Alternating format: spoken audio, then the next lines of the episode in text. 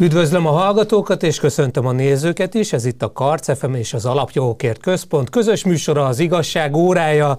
Mai vendégeink Zira János, az Alapjogokért Központ elemzője. Szervusz, jó napot kívánok! És Dornfen László, vezető elemzőnk, jó napot kívánok! Szervusz! Mai két témánk. Háborús nyomás alatt Magyarország, Karácsony Gergely nyilatkozata, és a második részben pedig soros beszélő fejeivel fogunk foglalkozni, bár ez a két téma azért erősen összefügg. Ezt azért előre jelezzük a hallgatóknak és a nézőknek. Kezdjük is.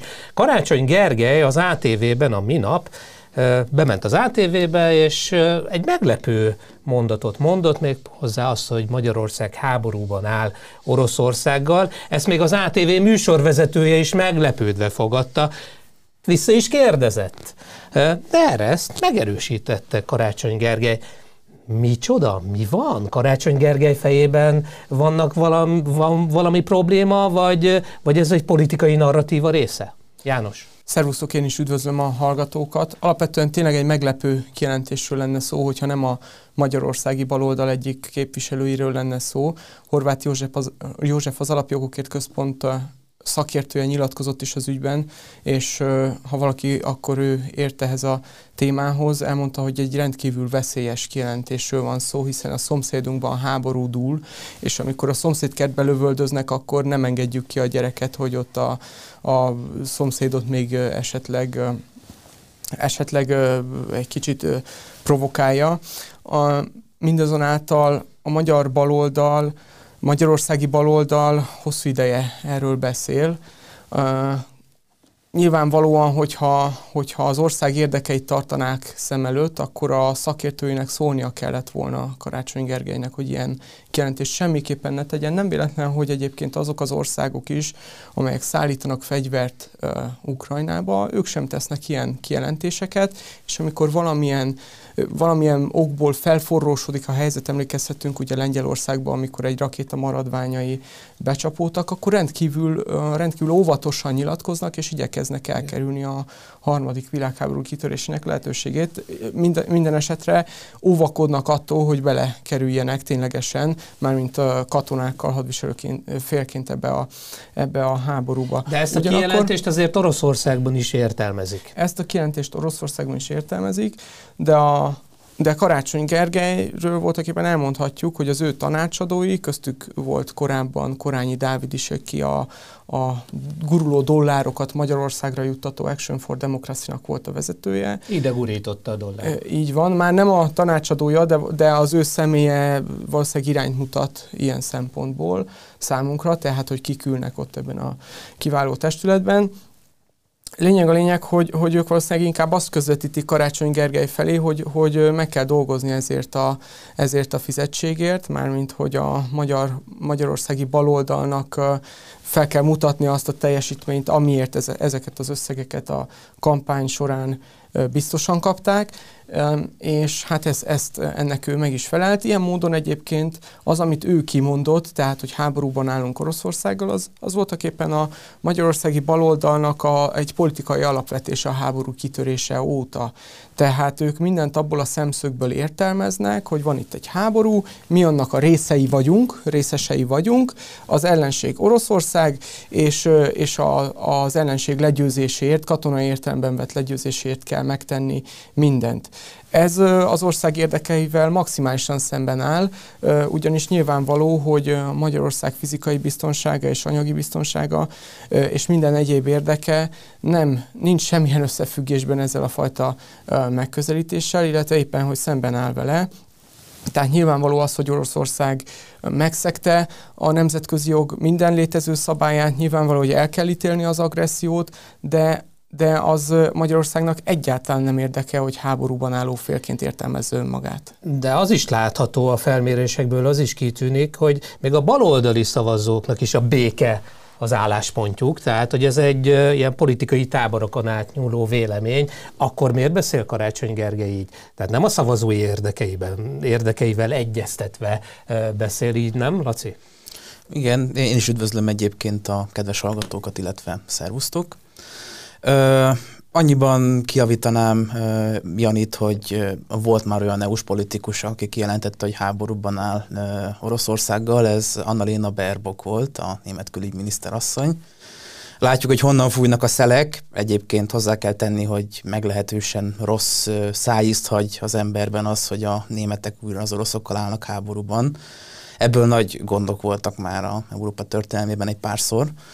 Ö, és valóban azt látni kell, hogy ö, ö, nem a szavazóikat képviselik, meg nem a magyar emberek érdekeit képviselik, amikor ilyen kijelentéseket tesznek, hanem csak és kizárólag azokat a megbízókat, akik hozzájuk jutatják ezeket a guruló dollárokat, hiszen az az elvárás, már a háború első napjaitól kezdve ez volt az elvárás, emlékezhetünk az akkori miniszterelnök jelöltjükre, Márkizai Péterre, aki még ki se tört a háború, de már katonákat küldött volna Ukrajnába, gyakorlatilag ez a fajta igény és elvárás ez nem szűnt meg a dollár baloldal irányába, ők továbbra is kénytelenek benne maradni ebbe a háborúpárti álláspontba, hiszen hiába népszerűtlen idehaza, hiába nem akar ö, senki menni ö, újra a Donhoz, mert ugye ebből is volt már egy nagy nemzeti tragédiánk, és ö, ugye nagyjából szinte ugyanott zajlanak újra a harcok, tehát azon a környéken. Ö, gyakorlatilag azt látjuk, hogy ők kénytelenek ebben az álláspontban ragadni, hiszen ez az elvárás feléjük. É, minden esetre ugye az is látszik, hogy a, akik finanszírozzák a dollár baloldalt, azok letettek arról, hogy demokratikus úton változtassák meg a kormánynak a álláspontját, és váltsák le a kormányt mindenféle nyílt és kevésbé nyílt gazdasági, politikai, média nyomással élnek abba az, azért, hogy a magyar kormányt vagy belekényszerítsék ebbe a háborús álláspontba, vagy pedig valamilyen módon előidézik a bukását, és aztán az őket mindenben százszerzalékig kiszolgáló háborúpárti dollár baloldal kerüljön hatalomra, amely aztán elintézi azt, hogy kiszolgálja az ő igényeiket. De valaki kényszerítette erre Karácsony Gergelyt, hogy ilyeneket mondjon? Itt volt ez a parlamenti, Európai Parlamenti Bizottság, ugye? Daniel Freund, aki hát háborúpárti nyilatkozatot is tett, itt is itt is arról beszélt, hogy a fegyverszállításokat támogatja, a háborút támogatja. Rá néhány napra Karácsony Gergely is nagy támogatója lett ezek szerint a háborúnak, nem? Tehát hát. valamilyen kapcsolat van. Itt van a Freedom House jelentése. Egyre rosszabb a demokrácia Magyarországon, állapota Magyarországon. Megelőz Ukrajna is minket, hát sőt, Ukrajna az egy demokrácia paradicsom már szinte. Napról napra javulott a helyzet, és Lengyelországban sem olyan rossz már a, a szituáció az elmúlt fél évben, vagy egy évben, amióta támogatják a háborút. Tehát, hogy van egy íve ennek a dolognak, nem? A kárpátaljai magyarokat biztosan nem kérdezték meg ebben az ügyben. Ugye látjuk Mármint a, Ukrajna demokráciájával. Ukrajna demokráciájával kapcsolatban, de valószínűleg Magyarországéval kapcsolatban sem, ahogy a választókra egyáltalán nem kíváncsiak. A, a választói felhatalmazás ilyen szempontból nem játszik szerepet az ő, ő gondolkodásukban, egészen más játszik szerepet. Nyilvánvaló, hogy arról van szó, hogy azokat az országokat, akik nem igazodnak az amerikai baloldal elvárásaihoz, hiszen a Freedom House a forrásait a baloldali amerikai kormányzattól kapja. Tehát azokat az országokat, Európában leginkább Magyarországot, akik nem illeszkednek ahhoz a háborúpárti állásponthoz, amelyet ők látni szeretnének, és amely, amelynek a, amelyek kapcsolatban erőfeszítéseket várnának el egyébként az egyes országoktól, vagy Magyarországtól is, noha a választók is, mint mondom, ebből a legkevésbé sem kérnek, sőt egyáltalán nem szeretnék megfizetni annak a háborúnak az árát, amiről ők a legkevésbé sem tehetnek, és amelynek a létét is...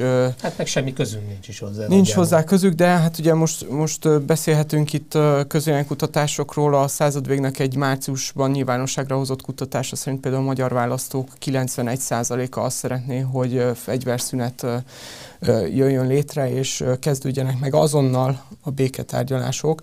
Tehát ezzel, ezzel szöges ellentétben áll az a, az a fajta nyomásgyakorlás, amely, amely kívülről érkezik, és amelynek, és amelynek a, a hát úgymond valami fajta fegyverhordozói, vagy, vagy ilyen kis alkatrészei ennek a gépezetnek a Karácsony Gergely féle ö, politikusok.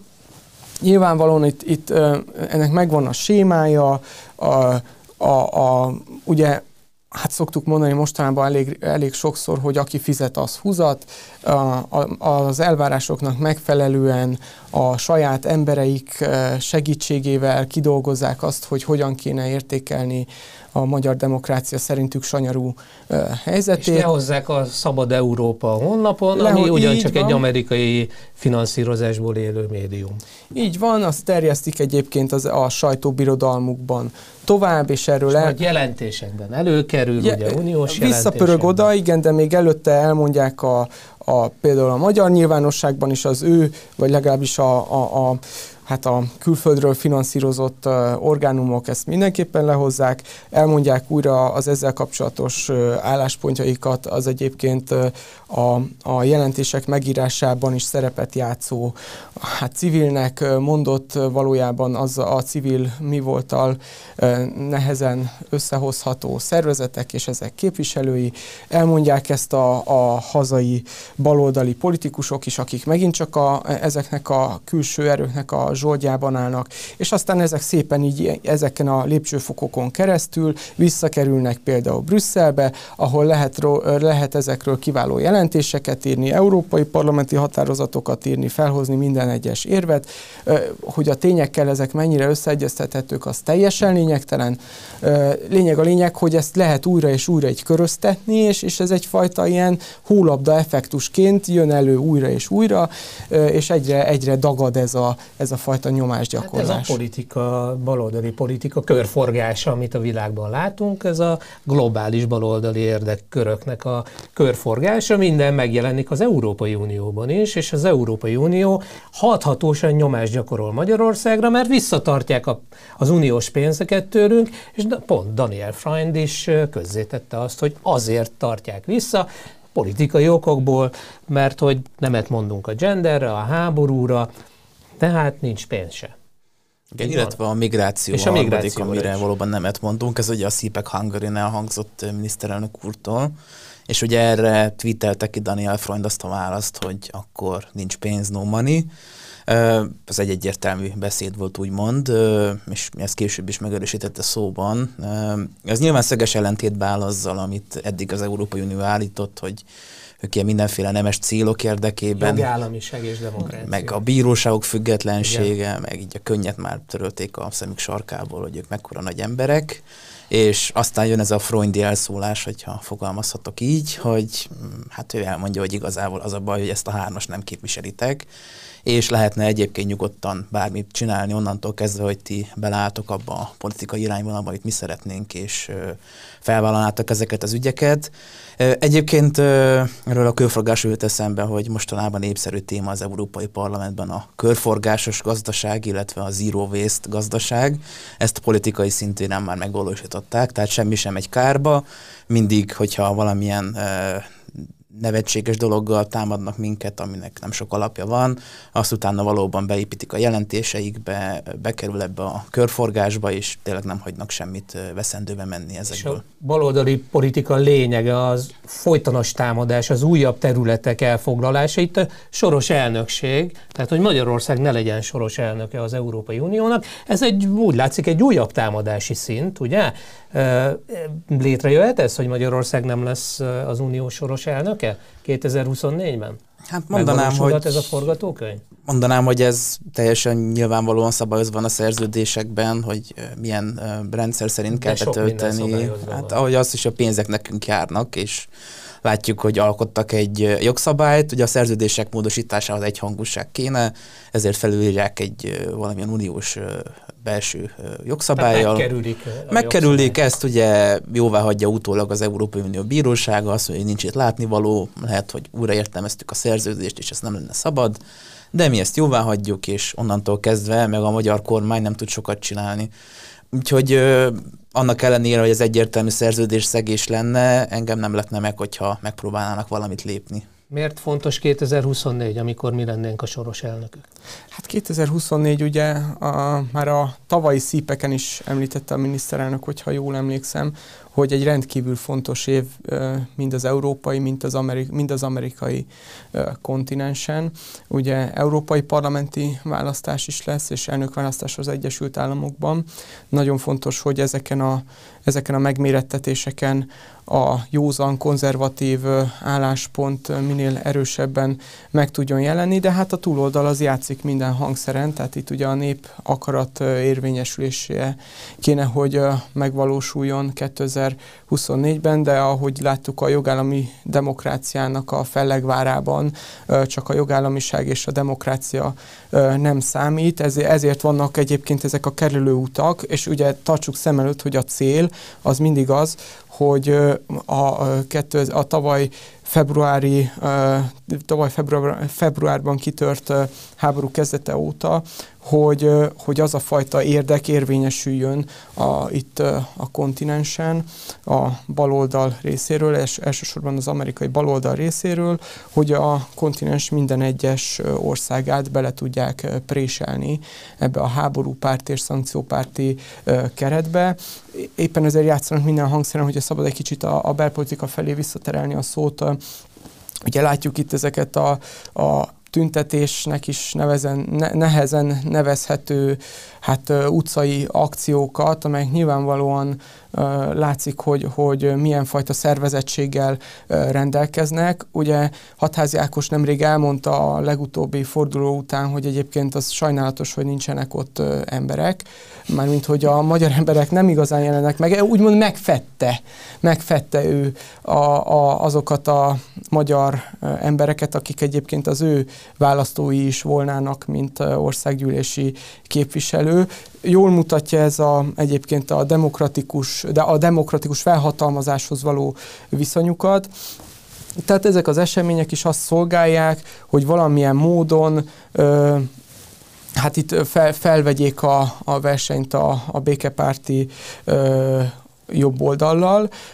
Látszik az egyébként, hogy, hogy, és ezt nyilvánvalóan ők is érzik, hogy a háborúpárti állásponthoz nem nagyon tudnak Magyarországon többséget szerezni az emberek körében, ezért egyfajta ilyen oktrojált módon próbálják ezt megvalósítani, kimennek néhány százan tüntetni, ő nekik a, a megfelelő helyen megtartják a tréningeket, ugye láttuk itt a politikai pedofília áldozatául esett Pankotai Lili esetében is, hogy Somogyi Zoltán volt az, aki ő neki felkészítéseket, felkészítést nyújtatott, ennek már az eredményét is láttuk, már rádióműsorban szerepelt, és elmondta, hogy Magyarország micsoda hibrid rezsim. Egyébként zárójel, tehát az a semmi baja nincs, azt gondolom semmelyikünknek, hogy, hogy, hogy a fiatalok elmondják, hogyha a fiatalok elmondják a saját véleményüket a politikával kapcsolatban, és, és akár akár mm, különböző formákban kifejezik a,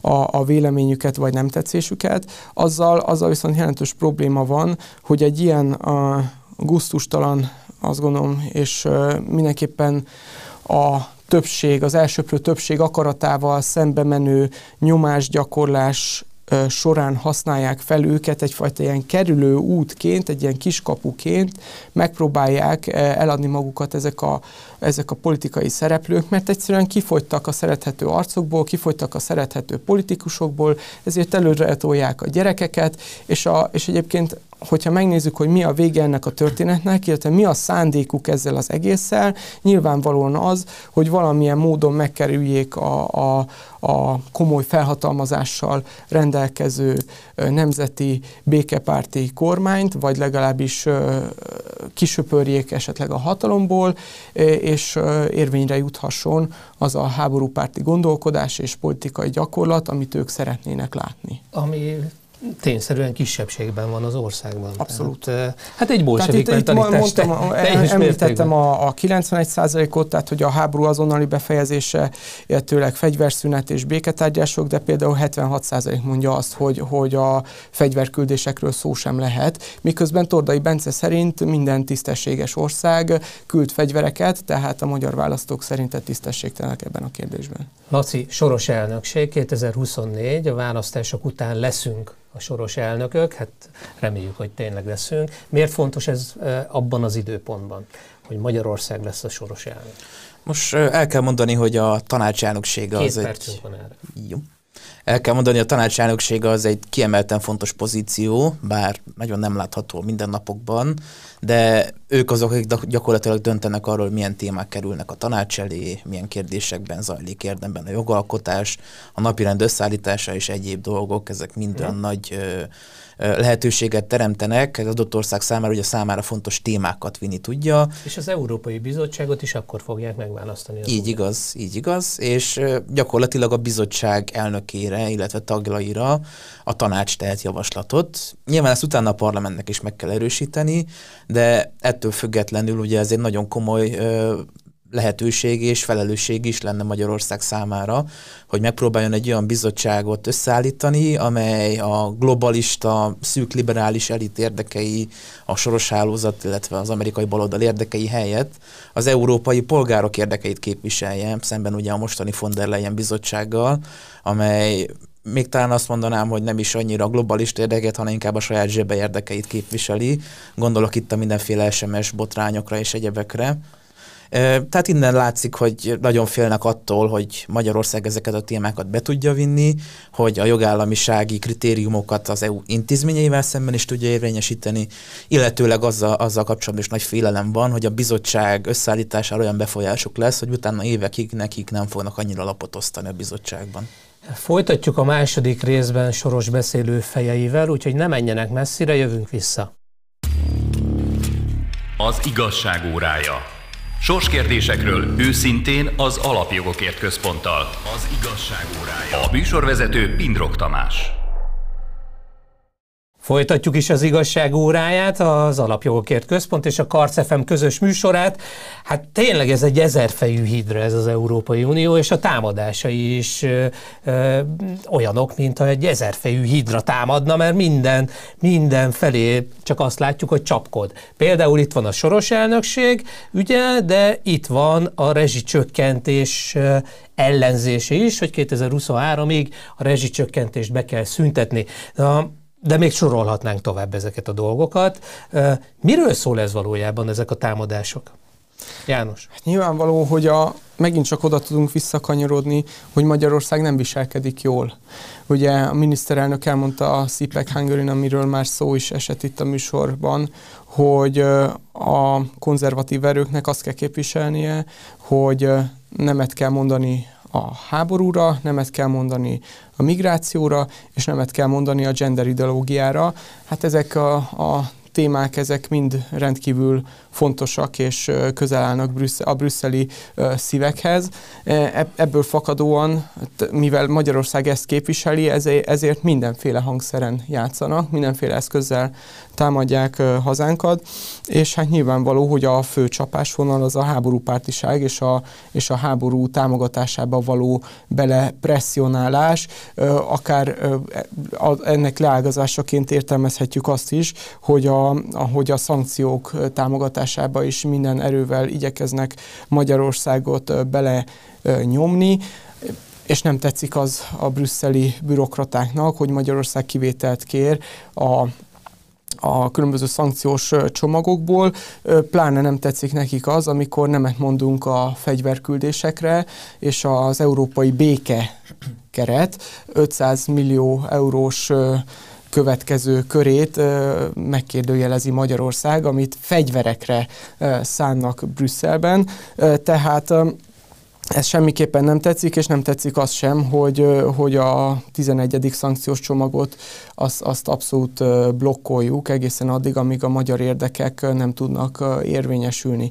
Tehát ez a fajta nyomásgyakorlás ebből fakad, ebből fakad a, a minden, amit említettél, az, hogy olyanokat mondanak, hogy hát azért Magyarországon ezt a rezsicsökkentést most már jó volna befejezni, e, és ebből fakad mindenféle más nyomásgyakorlás is. Ugye vitatkozunk arról, hogy föderális Európa lesz-e a közeljövőben Európa vagy nemzetek együttműködése a jövőben? Tehát most azt látjuk, hogy már most úgy viselkedik az Európai Unió, mintha egy föderális szervezet lenne, egy birodalomként, és aki nem ért vele egyet, azt valahogy ki kell szorítani, nyomás alá kell helyezni, vissza kell tartani a pénzeket, és minden eszközzel bele kell kényszeríteni abba, hazai csatlósai segítségével, például az ellenzékre gondolok, hogy azt az álláspontot képviselje, ami a birodalom központjában megvan, nem?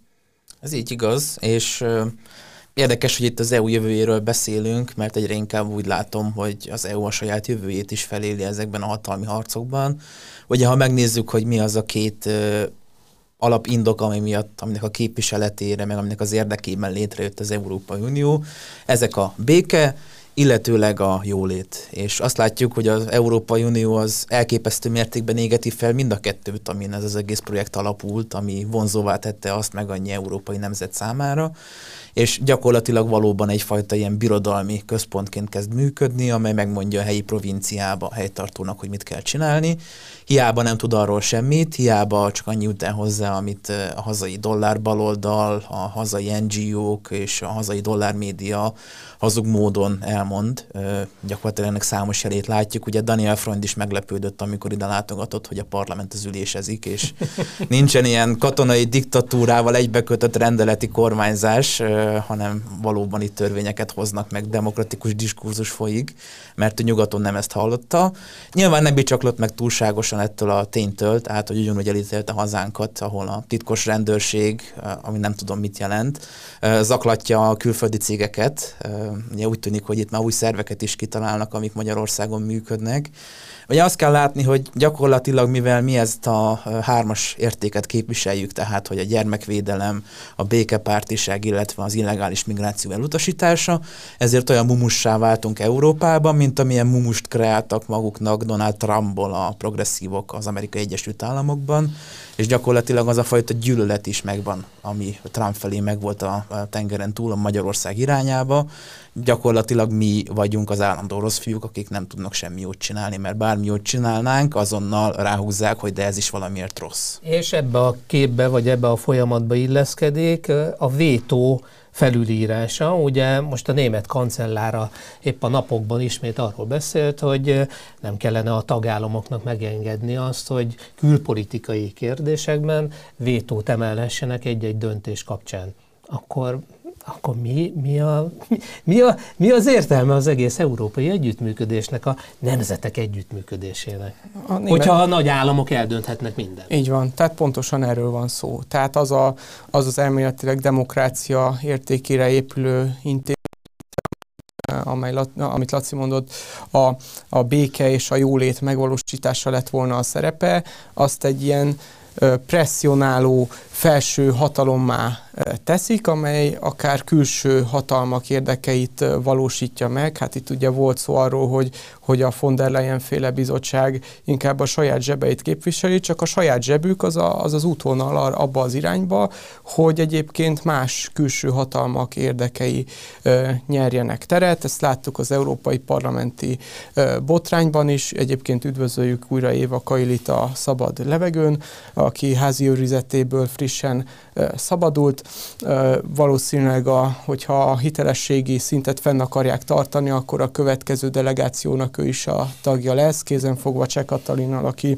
úgy jött Magyarországra egy delegáció tagjaként, tehát hangsúlyozva, egy delegáció tagjaként ellátogatott a, a, a, a provinciába hogy egyébként uh, ugye ismertek azok a, azok a uh, eljárási folyamatok, amelyek arra utalnak, hogy hát ő itt az Európai Uniós pénzek uh, hát így eltüntetésében uh, gyakorlati tapasztalatokat is igyekezett szerezni, uh, már csak azért is, hogy az, aztán hitelesen tudja képviselni a, az ezzel kapcsolatos uh, vizsgálódó bizottságot. Tehát uh, tehát úgy látszik, hogy, hogy egészen egyszerűen ez az intézményrendszer uh, egy eszközzé vált, eszközzé vált. Még az lenne a jobb, hogyha csak Németország kezében, csak hogyha megnézzük, hogy mi, mi zajlik Németországban, akkor azt látjuk, hogy ott se feltétlen a német érdekek azok, amelyek az első sorba kerülnek, hanem... Hát szomorú az, hogy Németország, a német politikusok hát válvetve azon küzdenek, hogy nehogy Európának valamiféle szuverenitása legyen, amit Macron elnök kifejezett nem olyan régen, és Németországban hatalmas felháborodás övezte ezt a nyilatkozatot. Ők meg vannak rökönyödve azon, hogy bármiféle, nem hogy Németországnak, az Európai Uniónak bármiféle szuverén döntési joga vagy elképzelése legyen a világról. Így van, tehát a, a német ipar az ugye a háború után úgy tudott megerősödni, és vezetővé válni nem csak kontinens, de szerintem világszinten is, hogy azt a színvonalat, amelyre ők mindig is képesek voltak, azt párosították az orosz energiahordozókkal, ezt, ezt, a, ezt a szisztémát, ezt az utóbbi bő évben kiskalapácsal apró darabokra sikerült szétverni. Németország egyébként recesszióba süllyedt, és a, a három kormánypártból kettőnek a vezetője meglehetősen borulátó ezzel kapcsolatban. A németek többsége egyébként azt gondolja, hogy ez a kormány nem fogja kitölteni a ciklusát, tehát ide vezet az, amikor a, a nemzeti érdek képviselete helyett, a választók képviselete helyett a külső érdekek érvényesülnek, ennek nyit teret egy kormány, gyakorlatilag tágra nyitják a kapukat, és ebből áll a tevékenység. Mondjuk az ellenzéknél sem annyira rózsás a helyzet, mert a nem. CDU elnöke is ugyanazon az állásponton van, van. hogy Amerika first. Tehát nem, nem egy Németország de, vagy, de még vagy Európa, hanem hanem az amerikai. De, de még a... csak nem is Amerika, hanem egyébként a Biden adminisztráció és, a, és az amerikai baloldal, meg az a, az a társaság, amelyikhez egyébként Soros György is tartozik, és amelynek oszlopos tagja, és aki egyébként hát úgy tűnik, hogy, hogy minden európai parlamenti ciklusban kijelölt valakit egyébként arra, hogy Magyarországot akkor soros revolverezze, így van. Hát menjünk vissza az időbe, 2010 a 10-es évek elejéig, 13-ban született meg az első Tavares jelentes, jelentés, akkor nekünk rögtön a Tavárisi jutott az eszünkbe. Hát nem véletlenül, mert Tavares úr is egy kommunista portugál politikus volt, tehát az elvtársak már nevükben is uh, itt uh, megjelentek ismét a magyar politika égterén, elítéltek minket. Tavares is uh, Sorosnak az egyik támogatottja volt. Laci. Ez így igaz. Gyakorlatilag azt látjuk, hogy minden ilyen támadás mögött, hogyha visszafejtjük ezeket a ki, kihez tartozik, meg ki honnan kapja az apanást, eljutunk a végén Soros György nevéhez, ami ugye meglepő, módon. Igen, meglepő módon, ami ugye a liberálisok számára, meg a dollárbaloldal számára ilyen tény, amit állandóan tagadnak, hogy hát ez, csak kitaláljuk, hogy ez a soros, ez mindenhol ott van, és mindenben beleszól. Aztán valahogy mindig megtaláljuk, hogy a fizetési lista végén ott van a Soros György neve, aki ráüti a pecsétet arra, hogy ez a pénz sőt, mehet. Sőt, azok is ott vannak a fizetési lista végén, akik tagadják azt, hogy Sorosnak bármi köze lenne ez a dologhoz. Ja, hát, na- nagyon őszinte módon tagadnak ilyenkor. Igen. Arra szeretném felhívni a figyelmet, hogy 2017-ben nyilvánosságra került egy lista. Erről sok, sokat beszéltünk akkor is, és azóta is sok szó esett róla a magyar nyilvánosságban. Ez a lista európai parlamenti képviselők nevét tartalmazta, akik hűszövetségesei Soros Györgynek, és az talán kevésszer került szóba, hogy ez a lista több nevet tartalmazott, mint az akkori legnagyobb európai parlamenti frakció, tehát úgy is mondhatjuk, hogy Soros Györgynek volt a legnagyobb frakciója, és minden bizonyal van is az Európai Parlamentben, csak azt a hibát nem követték el még egyszer, hogy ez a lista, ez a lista nyilvánosságra kerüljön, és a Tavares jelentésnél ugye itt a ahogy ez lezajlott, az, az egy mintává vált, ahogy ezt, ez az egész megszületett. Tavares ugye megírta a jelentését, nyilvánvalóan ehhez is használta a különböző soros szervezeteknek, a nyílt társadalom hálózatához kapcsolódó szervezeteknek a, a, a tőlük származó mondjuk úgy információkat, majd amikor a magyar kormány egy részletes észrevétel listát küldött ehhez a jelentéshez, amely gyakorlatilag megszáfolta szinte minden veszőjét, akkor, akkor ezek a szervezetek, hogyha jól emlékszem, a TASZ, a Helsinki Bizottság és talán a Mérték Média Néző, vagy, vagy valami hasonló szervezet, az gyorsan sietett a magyar kormány érvei mellé oda tenni a, a nyílt társadalom hálózatának a, az érveit, és utána ugyanez megismétlőd, megismétlődött. Onnan pontosan Társaság a Szabadságjogokért Magyar Helsinki Bizottság a Mérték Média elemző műhely volt. Egy, egy kicsit, kicsit mondtam félre csak az utolsót. Tehát a lényeg az, hogy ez, ez egyfajta ilyen bevett gyakorlattá vált. 2016-ban csak a jelentéstevő személye cserélődött. Egyébként egy olyan, olyan hölgy lett a, az illetékes jelentéstevő, aki ezen az említett listán szerepelt, Szárhentini asszony, és és ott is gyakorlatilag ugyanez megtörtént, megírták ezeket a jelentéseket, megírták ezt a jelentést, ehhez természetesen meghallgatták számtalanszor a nyílt társadalom hálózatának hazai képviselői közül az összeset, majd ö, ö, elfogadták a jelentést, és, és ezt ö, ismét ö, ilyen ö, komoly körítésben megjelenítette a magyar, hát mint tudjuk most már külföldről pénzelt média, és aztán még egyszer eljátszották ugyanezt a Gwendolyn Delbos Corfield féle jelentéssel, ő is szerepel a listán, ő is ugyanezt a koreográfiát adta elő, tehát a lényeg a lényeg, hogy mindig megvannak a, a kijelölt személyek, Daniel Freund is ezt, ezt egyébként feladatának tekinti, ő is egy soros szervezetből, személyben is egy soros... Nem tudom, egyébként szerintem egy picit több, tehát nem feladatának tekinti, hanem az ember konkrétan megszállott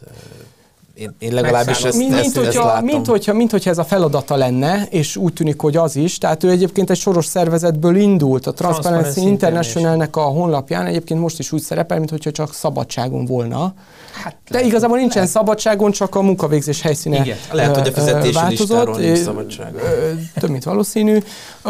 Tehát, tehát ezek ilyen ismétlődő jelentő, jelenségek, és ugye ne feledkezzünk meg Verhofstadt úrról se, aki, aki szintén nagy, hát mondjuk így, hogy bírálója volt Magyarországnak, és hát most majd visszavonul a, a politik, politizálástól. Annyira kíváncsiak vagyunk, hogy vajon mit fog csinálni, milyen hát, szervezethez fog kerülni. Valamelyik NGO valószínűleg tártkapukkal várja egyébként. Igen, igen. igen. Nem feltétlenül csak NGO-k, hát ő ugye vezetőségi tagja egy olyan offshore cégnek, amely jelentős érdekeltséggel rendelkezik az LNG szállításban, amely hogy-hogy nem itt a háború kitörése óta kilőtt, kivirult, és hát jelentős... Hát ahogy Korányi Dávid is az amerikai kongresszusban 2015-ben erről beszélt, hogy az LNG-nek teret kell adni Európában, Így van, és, ez, szemben. és igen, és ezt jelen, rendszeresen elmondják, hogy az Európának mekkora érdeke. Erről az európai állampolgárokat még senki nem értesítette, mert a csekkeken igen nagy számok szerepelnek, amióta az LNG utat tört magának, és a saját forrásokat, meg egyébként az orosz forrást így nyomják le a központi utasítások szerint. Hát, hogyha már itt tartunk, a rezsicsökkentésről már beszéltünk, illetve uh, utaltunk rá, hogy meg akarják szüntetni. Most egy ilyen háborús helyzetben, amikor látjuk, hogy energiaválságot okozott tavaly is, ez a konfliktus, uh, és különféle üzleti körök vannak természetesen a mögött, hogy ez a konfliktus fennmaradjon, üzleti körök is, uh, a politikára hathatósan rányomják ezt a bélyeget, hogy, hogy akkor nyújtsák ezt a háborút, de hát az embereknek szinte minden Európai Uniós tagország valamiben akar segíteni, hogy ne fizessék azt a rezsi költséget. Valamilyen állami beavatkozás mindenhol van. Magyarországon a legerősebb, ez 2013 óta, de ezt most meg akarják szüntetni. Hát elment az eszük ezeknek az uniós vezetőknek, hogy ezt legalábbis felvetik? Mert azért, hát hogy is mondjam, az uniós választás előtt nem biztos, hogy ez kifizetődő politika, nem? Igen, hát érdekes, hogy miért támadják ennyire a rezsicsökkentést, mint olyat, és hogy mi érdekük fűződhet hozzá, mert nem arról van szó, hogy az ő pénzügyi érdekeik sérülnének közvetlenül, nem az, hogy az embereknek egyszerűbb. Igen. Egyébként Európában a Covid-hoz képest is kiugró halálozás volt idén télen, ezt nem nagyon hozta le sehol a média meglepő módon, és ennek nagyon egyszerű oka volt, hogy sok helyen a fűtést nem tudták annyira felvenni, mint az előző években, és ezért rengetegen sajnálatos módon ennek a politikának áldozatul estek.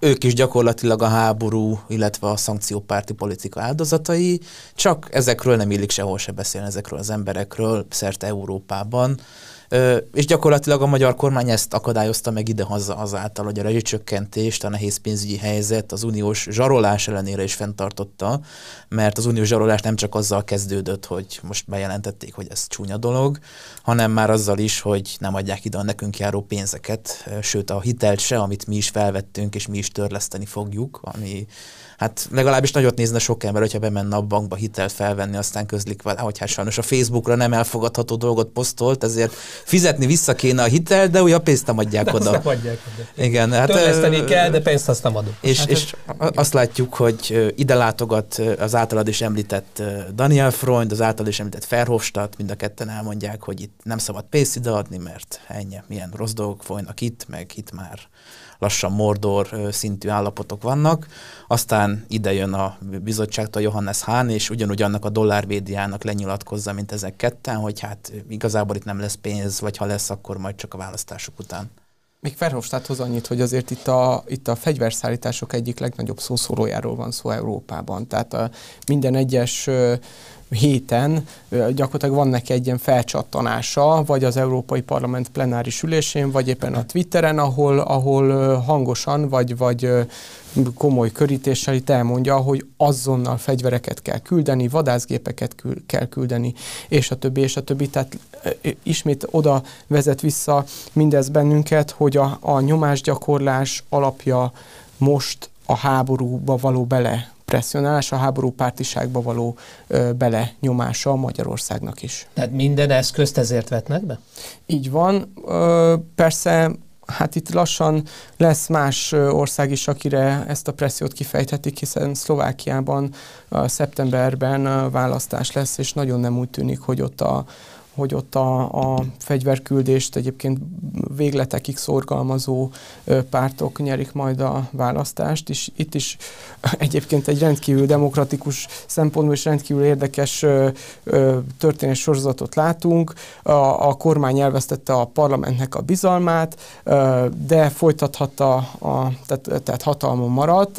Egy egészen hosszú hiátus keletkezett, ugyanis decemberben megbukik a kormány, és szeptemberre írják ki a választásokat, közben hogy, hogy nem a teljes légvédelmüket átadják Ukrajnának. Annak ellenére, hogy egyébként a, a Szlovákiában élő ö, állampolgárok hát ö, rendkívül nagy mértékben, tehát Magyarországhoz hasonló mértékben elutasítják a fegyverszállításokat. Ezzel is csak arra szerettem volna ö, rámutatni, hogy az emberek akarata legkevésbé sem számít, ö, és egyébként az ilyen jogállamisági kis ö, apróságok, ezek szintén könnyen zárójel bekerülnek abban az esetben, hogyha valaki támogatja a háborút, a háború eszkalációját, eh, ahogy Charles Michel mondta, eszkalációt akarunk, mert ez az út a békéhez, tehát eh, tehát, hogyha ezt valaki támogatja, akkor, akkor minden további nélkül, mint a demokrácia, és, és semmi probléma nincsen, szemben az olyan országokkal, amelyek, illetve hát jelenleg főként egy Magyarország, amely képviseli, amelynek kormánya képviseli az állampolgárok nézeteit békepártiság szempontjából. Laci, még egy záró mondatra van időnk. Abszolút egyetértek Ugye Spanyolországban például nemrég bukott ki az, hogy ott 15-20 parlamenti képviselő, gyakorlatilag baloldali természetesen parlamenti képviselő, gyakorlatilag ilyen kartelt szervezett az uniós pénzek ellopása érdekében, és hogy, hogy nem, azóta is várjuk, hogy Brüsszel elnök megindítsa mindenféle vizsgálatot és megzállást.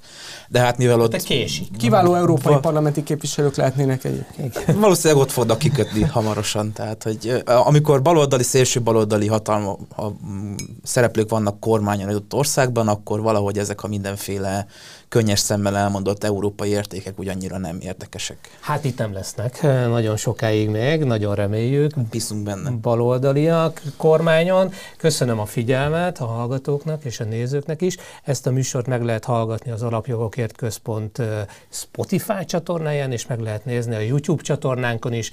Viszontlátásra!